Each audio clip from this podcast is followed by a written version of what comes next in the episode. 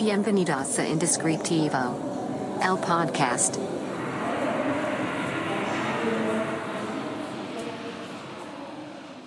Hola, bienvenido a este nuevo episodio de tu podcast Indescriptivo. Si no me conoces, mi nombre es Carlos Cornejo y en este podcast hablamos de temas relacionados con el emprendedurismo, con las marcas, con los nombres y de vez en cuando con la vida creativa. En este episodio, en este capítulo, en esta semana, te quiero platicar sobre algo que me ha estado sucediendo cada vez más. Y que si es verdad que he lidiado con esto en algunas otras ocasiones, muy recientemente ha sido un poco distinto. Y te quiero platicar un poco mi experiencia, lo que me ha funcionado y lo que no. Y esto es cómo dejar ir clientes o cómo rechazar un proyecto o un prospecto. Así que si quieres saber sobre esto, quédate a escuchar este episodio. Pero, primero que nada, como en cada episodio, quiero recomendarte a mis amigos de Café Relato, el único patrocinador de este podcast. Síguelos en Instagram como Café Relato, en Facebook como Café Relato y si estás en Mérida, te invito a que los visites en su eh, tienda. De hecho, si, pasan a Café Relato, pregunten la dirección de Secret Name. Estamos muy cerquita. Si pueden, me traen un café. Bueno, vamos a platicar sobre esto. Es un tema interesante, o sea, porque en este, en este podcast hemos hablado sobre cómo conseguir clientes, hemos hablado sobre los clientes que quieres, hemos hablado sobre eh, cómo, eh, pues justo conseguir clientes sin portafolio, inclusive cómo conseguir mis primeros clientes, clientes de terror. Hemos hablado de los clientes desde una perspectiva en la que necesitamos los clientes. Y obviamente siempre necesitamos clientes, eso es real. Pero llega un punto, llega un momento en el cual puedes empezar a decidir qué clientes quieres y qué no. O sea, esto quiere decir que realmente en cualquier momento lo puedes decidir. O sea, la realidad es que cualquier momento puedes decidir con quién trabajar y con quién no. Pero seamos sinceros, al principio, pues es muy difícil que tú puedas elegir con quién trabajar y con quién no, porque necesitas clientes. Son tus primeros clientes, son eh, pues es esta gasolina que necesitas, este dinero que te hace falta para poder crecer. Entonces, al principio, normalmente hay quienes no, pero normalmente aceptas casi todo. Y hasta haces de más y aceptas cosas que no te encanta hacer, etcétera, etcétera. La idea y lo que hemos platicado en este podcast es ir perfilándote para que cada vez tengas mejores clientes y más clientes que sean los clientes que quieres. Pero también hay clientes y conforme vas avanzando, te empiezas a dar cuenta de qué clientes no quieres. Por experiencias pasadas, por formas de trabajar, por miles de cosas. Pero es muy difícil. Estamos tan acostumbrados a decir que sí, estamos tan acostumbrados a que el que está o sea, el que ofrece el servicio es el que tiene que estar pidiendo y dando y etcétera, etcétera, para que lo contraten, que no nos gusta estar en la posición, y hablo desde mi perspectiva eh, no nos gusta estar en la posición de decir que no o rechazar porque sentimos que nos van a ver mal, porque sentimos que van a, van a pensar que no somos profesionales, porque sentimos que, eh, no lo sé, o sea, que estamos despreciando una oportunidad o entra esta espinita de, ¿y si era un buen proyecto? ¿Y si esto me traía más clientes? ¿Y si es? Entonces empezamos a pensar un montón de cosas por las cuales no rechazar ese proyecto que realmente queremos rechazar. Y que muchas veces tenemos motivos pues sinceros o reales para rechazarlo. Em, y ojo, esto no tiene que ver con clientes malos. Y malos entre comillas, hablando de clientes que no, que no te pagaron, o clientes que usaron cosas que no deberían usar, o clientes que te faltaron al respeto inclusive. O sea, me ha tocado clientes que me han faltado al respeto en muchos sentidos. Y no está cool, no está padre, y no se lo desea a nadie, pero em, no estoy hablando de ese tipo de clientes, estoy hablando de clientes que pues no tienen nada de malo Simplemente por alguna razón que ahorita vamos a platicar, no queremos trabajar con ellos. Entonces, algo que ha pasado, y esto es desde una perspectiva personal y del estudio, Secret Name. Si no nos conoces, nosotros nos dedicamos a crear nombres. El estudio está especializado en la creación de nombres y en la generación de contenido y de información referente a los nombres, para qué nos sirven, eh, cómo los utilizamos, cómo evolucionan con el tiempo, cuáles son las tendencias. Realmente la teoría sirve igual que la práctica o no, y vamos descubriendo nuevas corrientes para hacer nombres, para utilizarlos, para ser funcionales, etcétera, etcétera, etcétera. ¿Qué sucede? Esta industria no existía. O sea, yo llevo nueve años dedicándome a hacer nombres, sí, pero no había una industria. Había gente que se dedica a hacer nombres, gente que lleva más tiempo que yo pero no como una industria, no como, no de una manera profesional, hablando expresamente en, porque la definición de este tema profesional tiene que ver con que haya una, un colegio, haya una, personas dedicados a estudiar, a analizar, a generar tendencias, a enfocarse, a, pues, a crear todo este conocimiento que luego se comparte ser fuentes de información y crear una industria alrededor porque esta información nos va dando materiales o herramientas para saber qué hacer, por dónde dirigirnos, dónde trabajar, cómo generar valor para nuestros puestos y así haya más puestos referentes a nuestra industria. Esto está en, todo, pues en todos, los, todos los trabajos que se imaginen. Para un naming creator, ni siquiera había un nombre para un creador de nombres. O sea, de entrada, no había un nombre. Eh, decidimos ponerle un nombre. Naming creator o creador de nombres, que muy recientemente lo hemos estado usando más creador de nombres, de manera profesional. Entonces, le dimos un título que hoy utilizan otras empresas también, y me da mucho gusto. Em, empezamos a crear una industria generando conocimiento y hablando sobre esto. Bueno, no existía nada. ¿Qué sucede? Nos vamos encontrando con un montón de aciertos y errores que pues no había un precedente porque no existía. No es como, ah, bueno, este estudio lo hizo así, esta agencia lo hizo así, esta otra empresa lo hizo así, este es el problema. Ya trabajé en otro lugar que se dedica a lo mismo, entonces aprendí esto, esto y esto. Pues no, esto no, era totalmente en blanco, era experimentar y ver qué salía. Y conforme a eso, mucha experimentación, prueba y error, más error que prueba, eh, fuimos descubriendo que sí y que no. Y hasta el día de hoy seguimos haciendo eso. O sea, seguimos descubriendo un montón de cosas porque no se tiene, están empezando, la industria lleva dos años. Dos años. Todavía falta un montón de camino, pero ahí vamos. El punto es que, em, primero, de hecho, cuando comenzamos el estudio, eh, pues la idea era quién va a contratarnos, ¿no? Lo primero que se nos ocurrió es, bueno, ¿quién podría necesitar un nombre? Obviamente, pues las marcas y los productos. Ok, nos vamos a enfocar en marcas y productos, por un lado. Pero luego es, bueno, el dueño de la marca es muy raro que vaya a solicitar un nombre. ¿Qué va a pasar? Que va a contratar a una agencia o a un estudio o a un diseñador para que le haga un branding y dentro de ese branding puede ser que necesite un nombre. Pero normalmente la agencia se lo va a ofrecer. Hay agencias que no les gusta hacerlo, contratan a externos, redactores principalmente. Entonces, pues esas agencias pues, nos pueden contratar a nosotros. Entonces, la primera estrategia fue acercarnos a las agencias. Y efectivamente, todas las agencias a las que fuimos prácticamente nos contrataron. Algunas en ese momento. Empezamos a trabajar, a trabajar, a trabajar. Empezamos a tener más portafolio, empezamos a mostrar más cosas, empezamos a hablar más sobre lo que hacíamos, empezamos a aprender muchas cosas. Y cada vez, de repente, se nos acercaban, oye, yo tengo un proyecto, oye, me recomendaron contigo, oye, me dijo no sé quién, oye. Y eran más dueños de empresas o de emprendimientos. Oye, en la empresa en la que trabajo vamos a lanzar un nuevo producto y necesitamos nombre, pero nadie se le ocurre nada. ¿Cuánto, o sea, tú nos puedes hacer eso. bueno, cada vez más empezaron a ser los clientes directos, los dueños de las marcas, los corporativos, los jefes de marketing, los que se acercaban con nosotros para luego hacer su identidad de manera in-house o de manera interna o contratando un diseñador cada vez más eran, los, eran los, las agencias o los diseñadores que nos dirigían con nosotros directamente. Ya no querían tener nada que ver en el medio, sino, ah, pues no tienes el nombre, ve con ellos, ¿no? Y ya que termines, vienes con nosotros. ese proceso se daba cada vez más.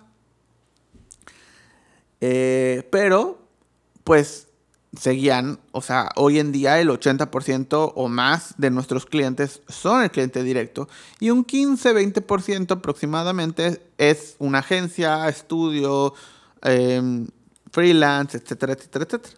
La realidad es que es más difícil trabajar con una agencia que trabajar con el cliente directo, por muchas razones, en tema de nombres y con eso nos hemos dado cuenta muchísimas veces. Pero disfrutamos mucho trabajar con agencias porque son nuevas formas de trabajar, etcétera, etcétera. ¿Qué sucedió? Empezamos a tener más complicaciones que beneficios. En muchas ocasiones. No en todas, pero en muchas sí. Y nos empezamos a dar cuenta que había ciertas características de las agencias o de los estudios que eran de beneficio para el proceso de creación del nombre. Y hay ciertas herramientas, ciertas estructuras de agencias o de estudios que no.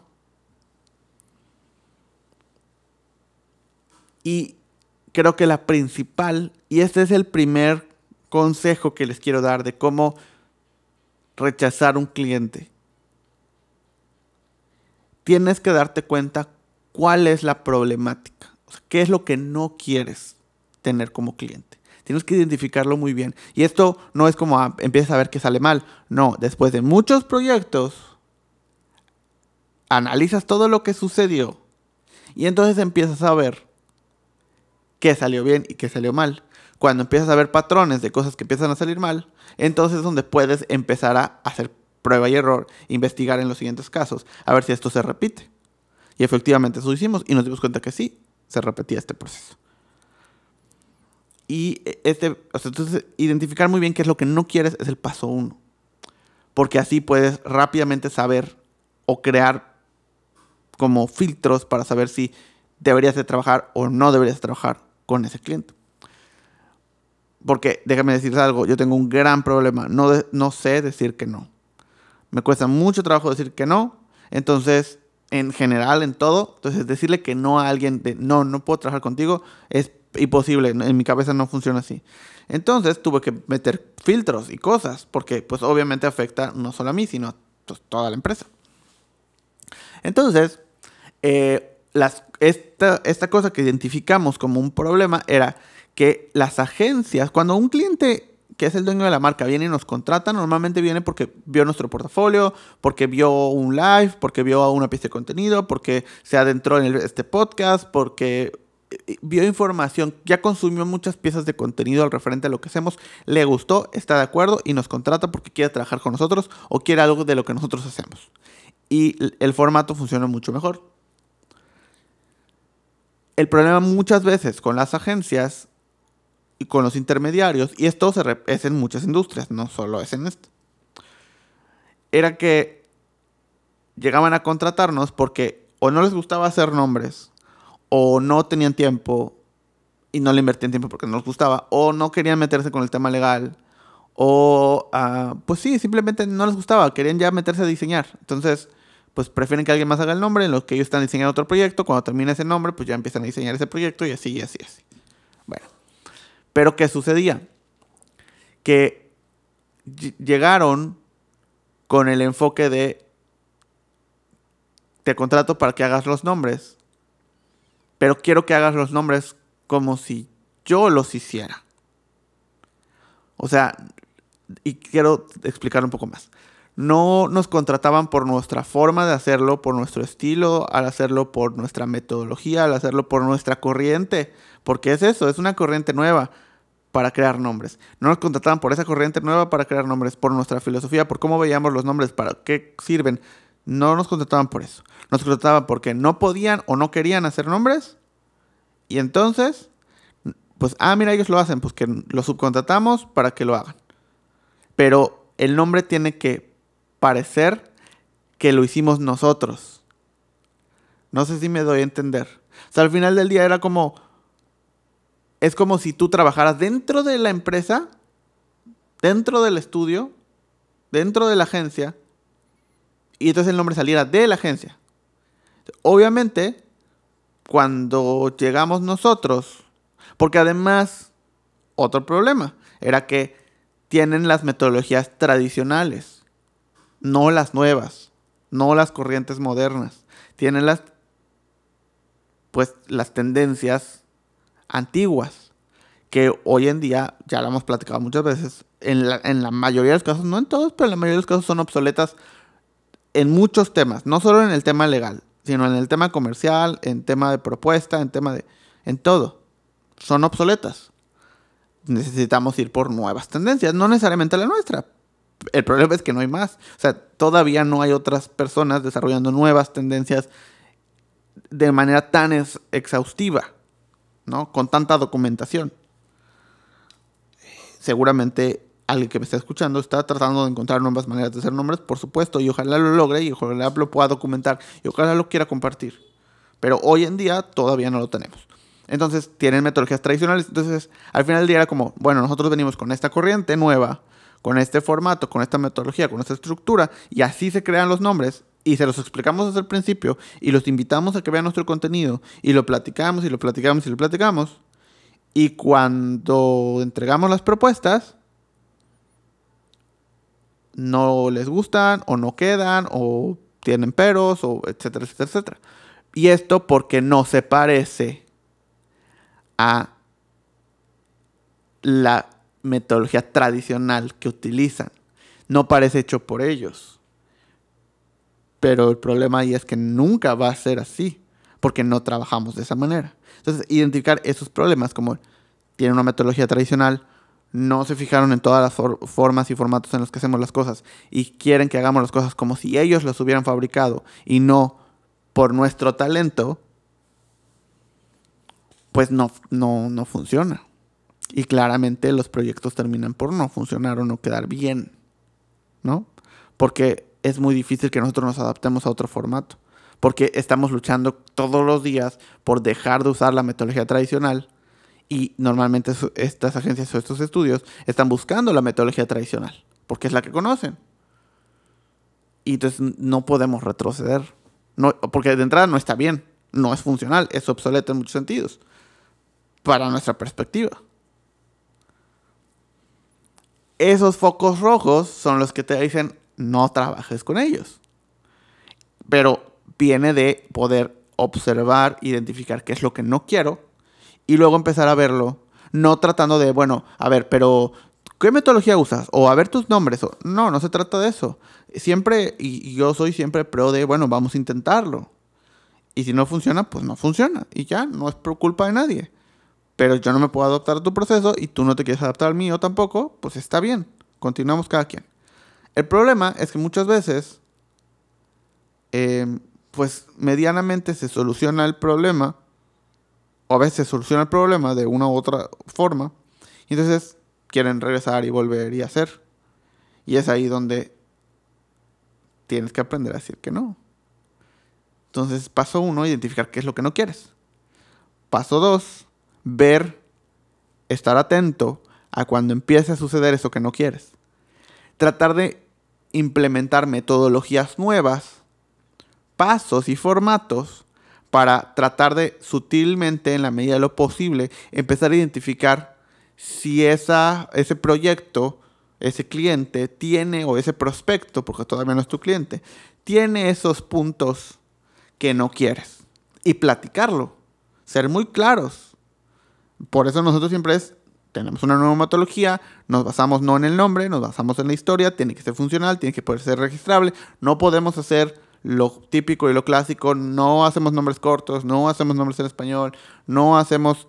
Los nombres nunca pueden ser memorables, o sea, es otro, otra metodología totalmente distinta. Porque todo eso ya no funciona hoy en día.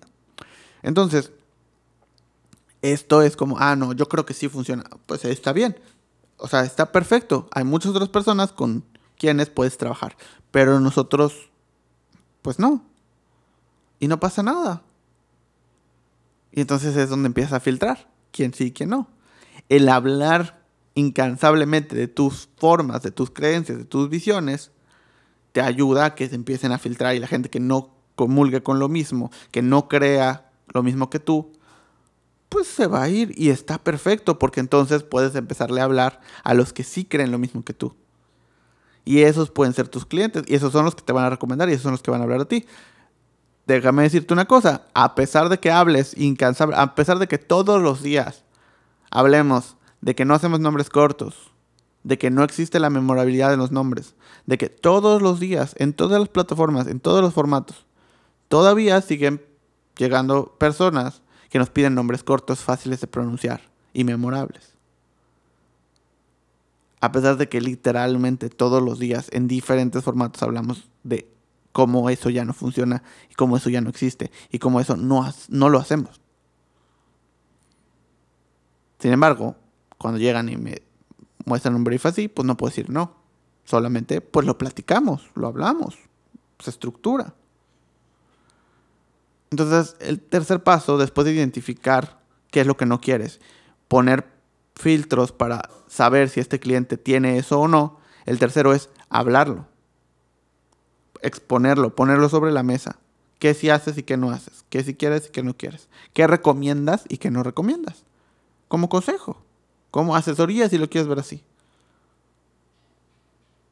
Paso 3 es exponer lo que tú crees. ¿Y qué va a pasar? Muy probablemente ahí se va a quedar o muy probablemente también porque la gente pues es educada, cortés, te va a pedir una cotización. Oye, ¿me puedes mandar cuánto cuesta? Oye, por escrito. Y entonces ahí es donde es el paso 4. Las cotizaciones. Donde por precio puedes decidir si quieres o no quieres trabajar. Porque dices, bueno, no es lo que quiero, pero la verdad es que no tengo tantos clientes como me gustaría, entonces pues lo voy a aceptar por esta ocasión. O, ¿sabes qué? No es lo que quiero, no es lo que estoy buscando, no va a ser un proyecto que voy a poner en mi portafolio. Sin embargo, si lo cobro bien, pues vale la pena, porque sé que me va a costar mucho trabajo hacerlo, porque sé que le voy a invertir mucho más tiempo de lo que le invierto en un proyecto normal, porque voy a tener que adaptarme a un proceso que tal vez no es el mío, que tal vez inclusive creo que no es el correcto, pero voy a tener que ir haciendo un punto medio y tratando de meter un poco las ideas pues más actuales, como me va a llevar mucho más tiempo de otro proyecto que me van a dejar hacer lo, lo que yo creo que es correcto, pues tiene un costo extra. Y si aceptan ese costo extra, si aceptan ese presupuesto mayor, perfecto, lo podemos intentar. Ese paso tiene que ver con las cotizaciones, como dejas muy en claro que sí que no, el precio consideras que vas a invertirle más tiempo, entonces tiene que ser un costo mayor. Y algunos clientes o algunos prospectos van a decir que no, por el costo, y otros van a decir que sí, que están de acuerdo y lo puedes intentar. Y al final, ¿qué es lo que va a pasar? Si dicen que sí, tú trata de hacer lo mejor posible, dar tu mejor esfuerzo, de intentar mediar entre a veces formas de trabajar que no son las que tú te encantaría hacer o que pues no, que no son las que te gustaría. Trata y muchas veces, en la mayoría de las ocasiones va a salir algo bueno va a salir algo positivo y probablemente hasta salgan contentos todos. En la mayoría de las ocasiones. Hay ocasiones en las que no. Es la realidad. Pero en la mayoría de las ocasiones, por lo menos desde mi perspectiva, sale bien. Sin embargo, siempre puedes decir que no. En cualquiera de esos puntos. Todos los pasos es Primero identifico que no quiero. Paso dos, veo si el cliente lo tiene. Si lo tiene, de una vez le digo, ¿sabes qué? No lo puedo hacer así, no puedo trabajar con esto. Y ahí está. O siguiente paso, el ponerlo sobre la mesa, el decir yo no hago esto, yo no hago esto, y ahí el cliente es el que va a decir que no. O siguiente paso, una cotización más alta por el tiempo que va a invertirse en todo esto, y el cliente va a decir que no. Todos esos puntos son importantes y todos esos puntos son los que te permiten decir que no, sin decir expresamente que no necesariamente. Por lo menos así lo he aprendido. Porque, como les dije, tengo un gran problema con decir que no. Así que he tenido que arreglármelas de esa manera para poder ir filtrando los proyectos que, que no queremos. Porque hay, cuando queremos un proyecto, lo podemos trabajar gratis. Lo hemos hecho miles de veces. ¿Por qué? Porque es un proyecto en el que creemos, porque es un proyecto en el que podemos aportar algo, porque es el proyecto que, que nos emociona. De una manera en la cual no importa que pues no nos paguen. No podemos hacer eso. Me encantaría poder hacer eso siempre, pero obviamente no podemos. Tenemos que rechazar un montón de proyectos por precio, aunque nos encanten, porque ya aceptamos uno y no podemos aceptar cuatro. Entonces, dejar ir clientes es dificilísimo, es de las cosas más difíciles. Pero al final del día te vas a sentir mejor y vas a dormir mejor y vas a descansar mejor y vas a sufrir menos. Así que quiero saber qué piensas. ¿Has tenido que dejar a algún cliente alguna vez? Te invito a que me lo cuentes. Los comentarios de YouTube están abiertos. El Instagram del estudio está abierto. Secret Name MX, mi Instagram personal, Carlos R. Cornejo. Facebook. Y también la comunidad secreta, que hasta este momento es un secreto todavía. La comunidad secreta está abierta. Lo único que tienes que hacer para acceder, que es total y completamente gratis, pedirnos la llave por Instagram, por Facebook, mandarnos un mensaje. Oye, quiero acceder a la comunidad secreta, pásame la llave. Y te damos acceso. Y para los que ya están en la comunidad secreta, muchas gracias. Viene contenido nuevo, viene contenido exclusivo vienen clases secretas, viene este podcast en vivo. Vamos a tener este podcast en vivo con comentarios en tiempo real que luego van a poder ver grabado, pero no van a poder participar. Así que si quieres participar en el podcast en vivo, tienes que estar en la comunidad secreta. Nos vemos en el siguiente episodio, nos escuchamos la siguiente semana. Hasta luego. Esto fue Indescriptivo, el podcast.